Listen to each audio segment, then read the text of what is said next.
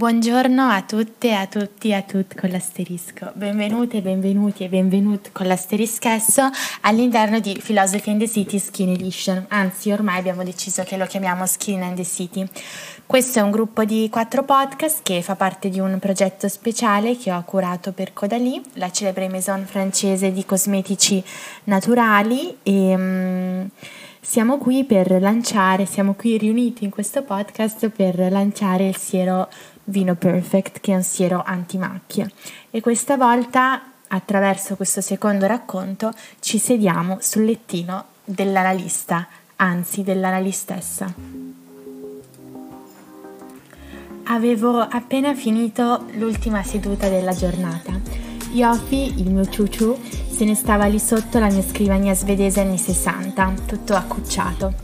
Avevo fatto un copia e incolla della razza e del nome del cane da quello di Sigmund Freud, cioè non ero un uomo, ero una donna, ma comunque volevo emularlo in qualche modo anche eminentemente estetico.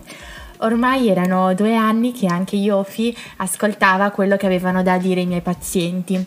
Probabilmente sarebbe potuto essere il terapeuta di un branco di cani salvatosi dai bombardamenti in una qualche guerra lontana o anche di un gruppo di brandagi, tipo non lo so, quello dell'isola dei cani di Wes Anderson, magari proprio di Oracolo, che se non sbaglio era quello che guardava sempre la TV e quindi doveva sicuramente avere qualche problema quello che restava di Freud nel mio studio che si affacciava a Milano su Corso Garibaldi. Sì, ero proprio diventata una signora molto borghese. Comunque, dicevo, quel che restava di Freud era un pupazzo che mi aveva regalato un mio paziente in coda di terapia a oggi credo che quel dono sia uno degli eventi più tragicomici della mia vita.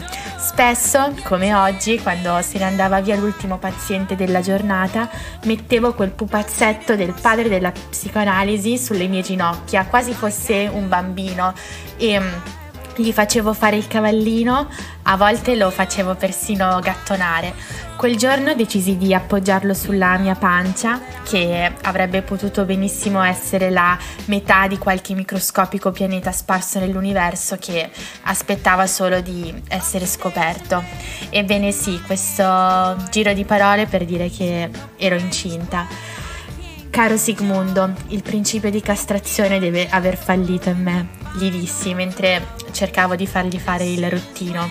Dio, avrebbero dovuto espellermi dall'albo degli psicologi, anche se ero una psicologa, quindi dall'albo delle psicologhe degli psicologi, ma questa è un'altra storia, storiella, storiessa.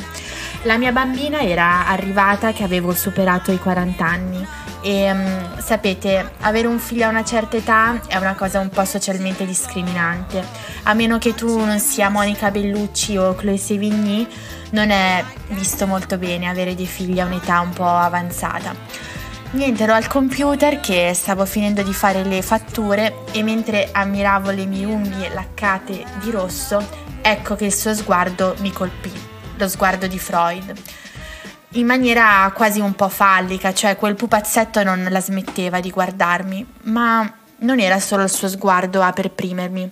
A un certo punto alzai gli occhi e mi resi conto da dove provenisse quella pressione scopica era lei, Marina Abramovic, la grande artista che in forma di poster campeggiava nel mio studio.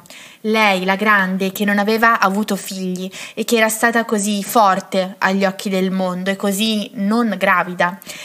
Aveva sempre una pelle così bella poi. A me, invece, insieme a Giulia, così si sarebbe chiamata la mia piccola, erano arrivate tante belle macchie ad affrescarmi il volto. Pensavo fosse stata la giusta punizione karmica per aver usato le macchie di Rorschach per indagare i miei pazienti nelle mie sedute. Aia. La mia dermatologa per porvi rimedio mi aveva consigliato un siero nuovo di Caudalie e la situazione sembrava migliorare giorno dopo giorno. Ero una mamma single e ormai lo sguardo dell'altro era solo quello dello specchio. Mi spogliai, rimasi sola con la pancera e i miei seni, che ormai avevano un rapporto sempre più intimo con la forza di gravità, e mi spalmai quel siero, come una sorta di corazza, di armatura, ma anche di maschera. Freud ormai era stato sbrindellato da Yofi e io ero pronta per il mio nuovo inizio.